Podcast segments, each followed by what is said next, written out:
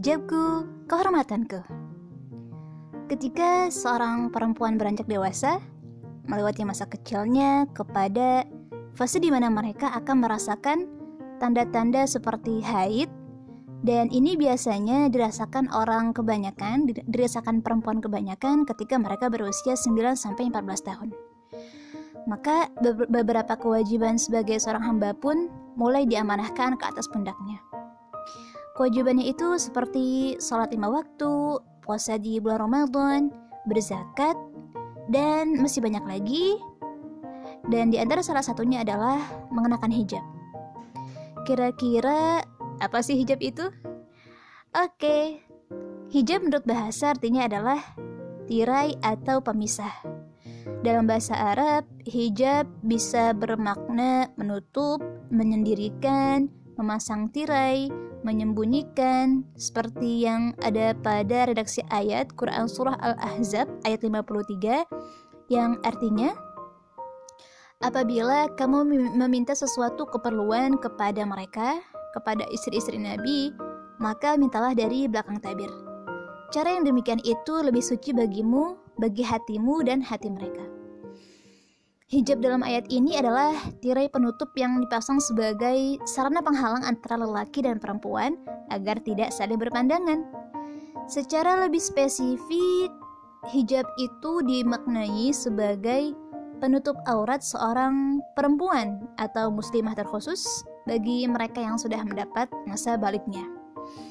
Sekaligus sebagai penghalang agar orang lain tidak melihat aurat muslimah tersebut ada seorang aktivis perempuan Yaman yang aktif menyuarakan menyuarakan hak-hak perempuan dan pernah mendapatkan Nobel Perdamaian Prize pada tahun 2011 yang bernama Tawakul Karman pernah ditanya oleh seorang jurnalis dari salah satu media barat mengenai hijab yang ia kenakan dan mengatakan bahwa hijabnya itu tidak sebanding dengan kemampuan intelektual yang, yang ia miliki. Ini bermaksud untuk melemahkan hijab yang ia pakai ya. Dan bayangkan, ketika ada seorang muslimah ditanya seperti itu seperti itu di hadapan banyak orang. Wah, kalau kalau saya sendiri sih nggak kebayang groginya minta ampun pasti. Namun um, kemudian Karman menjawabnya dengan tenang. Um, jawabnya seperti ini manusia zaman dahulu hampir tidak berpakaian dan sering seiring perkembangan intelektualitas muncullah pakaian. Saya hari ini dan apa yang saya pakai justru mewakili level tertinggi dari pemikiran peradaban manusia. Wah, keren Masya Allah jawabannya. Muslimah yang berhijab itu di, diperlakukan secara agung ya atau lebih spesial, lebih istimewa dibanding uh, mereka yang tidak mengenakan hijab. Kira-kira gambarannya seperti ini. Kita bayangkan di depan kita ada sebuah meja dan di atas meja ada dua buah lollipop. Yang satu lollipopnya terbungkus dengan plastik, nah, yang satunya uh, tidak terbungkus oleh plastik dan terbuka begitu saja, dan yang lainnya terbungkus dengan plastik sehingga tidak nampak apa yang ada di dalamnya. Kira-kira jika tiba-tiba datang seekor semut yang nantinya akan mengajak semut-semut lainnya untuk menyantap permen dengan bebas dan sesuka hati, permen yang terbuka atau yang terbungkuskah yang akan dihinggapi? Hmm, iya, tepat sekali. Muslimah yang mengenakan hijab tidak membiarkan auratnya secuil pun jadi tontonan gratis bagi orang yang tidak berhak. Sungguh teman-temanku, hijab sejatinya adalah lambang perisai kehormatan seorang muslimah. Sekali lagi, hijab sejatinya adalah lambang perisai kehormatan seorang muslimah atau perempuan. Bagaimana batasan-batasan hijab yang perlu kita perhatikan? Bagi seorang muslimah, hijabnya adalah menutupi seluruh tubuh kecuali tangan dan wajah. Adapun yang mengenakan nikop atau cadar, itu adalah batasan hijab yang mereka ambil dari beberapa pendapat ulama ada tiga hal yang akan menghilangkan fungsi dari penutup aurat itu sendiri. Oke, pertama, mengenakan pakaian yang tipis sehingga menerawang bagian tubuh ya. uh, ini biasanya di jilbab ya, jilbabnya mungkin tipis dan menerawang rambutnya. Kedua, mengenakan pakaian ketat sehingga menampakkan lekuk tubuh. Um, ini biasanya dipakai di celana ya. Kalau di zaman sekarang ini celana yang um, ketat yang biasa kita sebut bisa celana legging, celana pensil, celana jean, oke. Okay? Um, ketiga, mengenakan hal-hal yang tabarruj atau berdandan seperti orang-orang jahiliyah. Contohnya mungkin seperti um, make up yang berlebihan, wewangian yang berlebihan, dan hal-hal yang tidak disyariatkan lainnya. Awalnya boleh, tapi asal tidak berlebihan kita semua punya style masing-masing ya dalam berhijab. ada yang suka pakai pasmina instan, ada yang suka pakai jilbab langsung masuk, ada yang pakai ada yang suka pakai uh, jilbab segi empat, ada yang suka warna hitam, ada yang suka warna pink, ada yang suka pakai warna apa warna biru dongker gitu ya. Masya Allah dengan warna-warni kita semoga Allah senantiasa meridai dan memberkahi kita semua. Amin.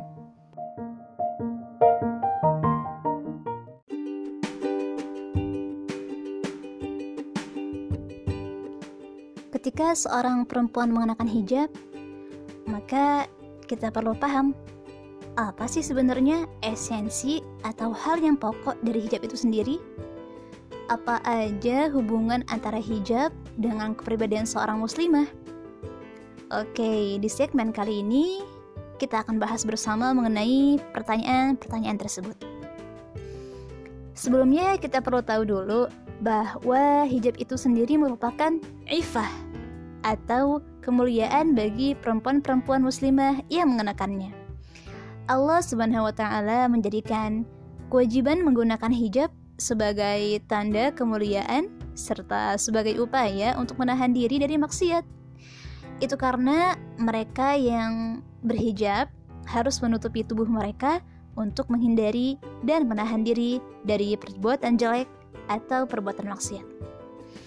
Sehingga ketika mereka sudah melakukan upaya tersebut, orang-orang fasik atau yang bukanlah mahram tidak akan mengganggu mereka.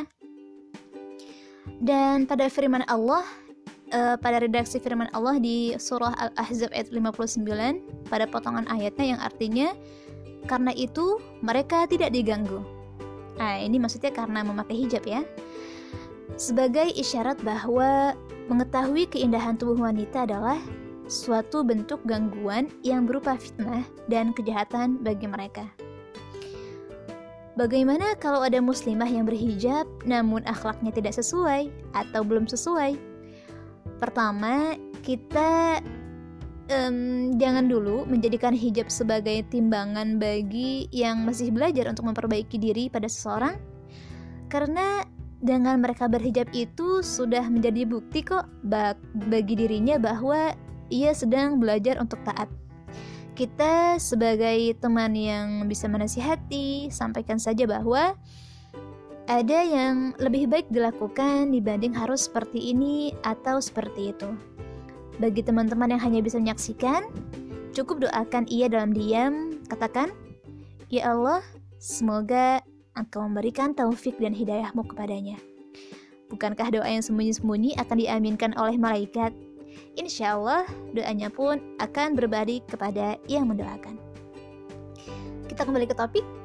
Hijab selain sebagai ifah, bermakna juga sebagai kesucian bagi hati perempuan muslimah, serta sebagai pelindung bagi mereka agar mereka tidak difitnah dan dicampakkan oleh orang-orang yang sangat anti-Islam.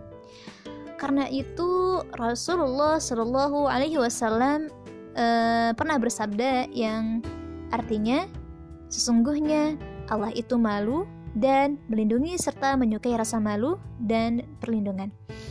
Semoga kita sebagai perempuan akhir zaman terus berusaha untuk menerapkan poin-poin di atas. Layaknya para wanita yang diada yang diabadikan di dalam Al-Qur'an.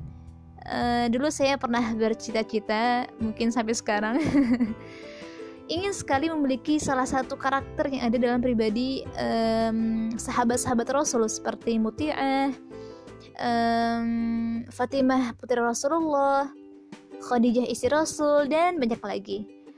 Semoga ketika kita berusaha untuk menjadi seperti mereka radhiyallahu anhum, Allah akan pertemukan kita dalam hidup kita dengan orang-orang yang berusaha juga untuk meneladani akhlak mulia tersebut. Amin.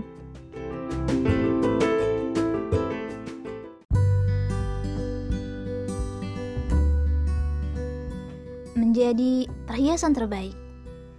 Itu adalah judul segmen kita pada kali ini. Mengapa perhiasan terbaik ya? Apa yang dimaksud dengan perhiasan terbaik? Dan untuk apa sih menjadi perhiasan terbaik? Oke, okay, di segmen ini aku akan mengajak teman-teman semua untuk menyelami samudera hakikat dari seorang perempuan yang sebenarnya. Hanya saja terwujudnya perlu dibarengi ya dengan ikhtiar dan doa dari teman-teman untuk mau menjadi jauh lebih baik dari kita yang sebelumnya. Dari sebuah hadis yang, disam, uh, yang disampaikan Rasulullah SAW dan diriwayatkan oleh Muslim, Ad-dunya mata wa khairu mata ad-dunya al-mar'atu salihah. Dunia adalah perhiasan dan sebaik-baiknya perhiasan dunia adalah perempuan yang salehah. When she is a daughter, she opens the door to Jannah for her father. Seorang perempuan ketika kecil, ia membuka pintu surga bagi ayahnya. Seperti yang dijelaskan dalam sebuah hadis, من على جاريتين حتى تبلغ جاء يوم القيامة أنا وهو وضم أصابعه. Artinya barang siapa yang mengayomi dua anak perempuan hingga dewasa, maka ia akan datang pada hari kiamat bersamaku. Anas bin Malik berkata bahwa Nabi e, menyampaikan hadis ini sambil menggabungkan jari jemari beliau.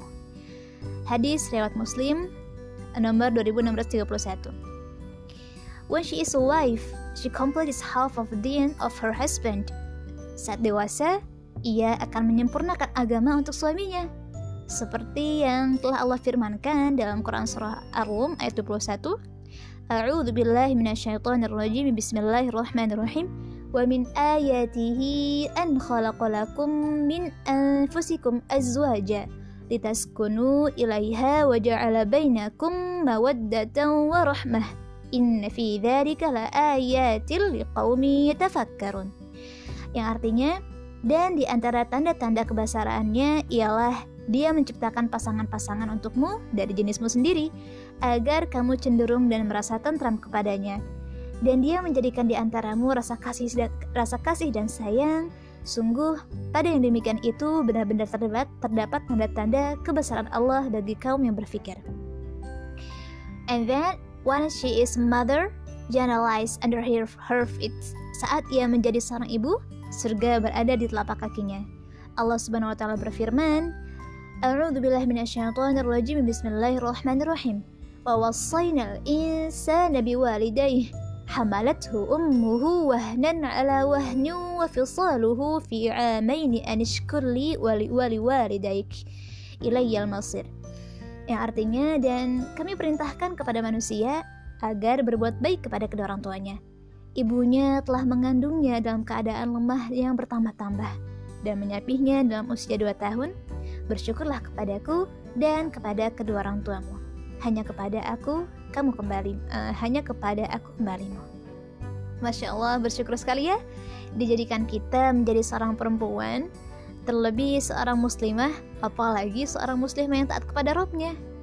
Sampai-sampai seorang guru dari Ustadz Noman Ali Khan, kalau ada yang kenal, yaitu Dr. Nadwi, saat ini beliau masih hidup, Alhamdulillah, mengatakan, If everyone knew the true status of Muslim woman, even the man would want to be woman. Jika setiap orang tahu hakikat perempuan yang sebenarnya, bahkan seorang lelaki itu ingin menjadi seperti perempuan. Masya Allah ya. Tidaklah Allah menciptakan sesuatu itu sia-sia. Rabbana ma khalaqta hadha batila. Subhanaka faqina adzabannar